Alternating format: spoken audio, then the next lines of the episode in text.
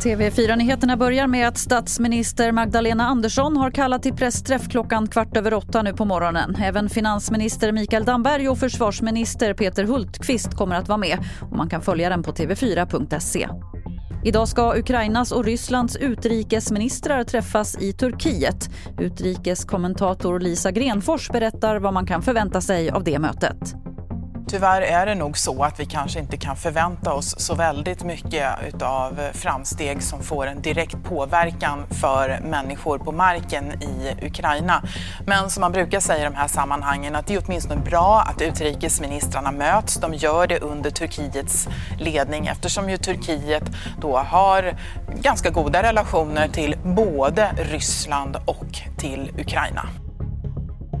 I flera europeiska huvudstäder har man bytt eller kommer att byta namn på gatorna där de ryska ambassaderna ligger så att de får en ukrainsk koppling.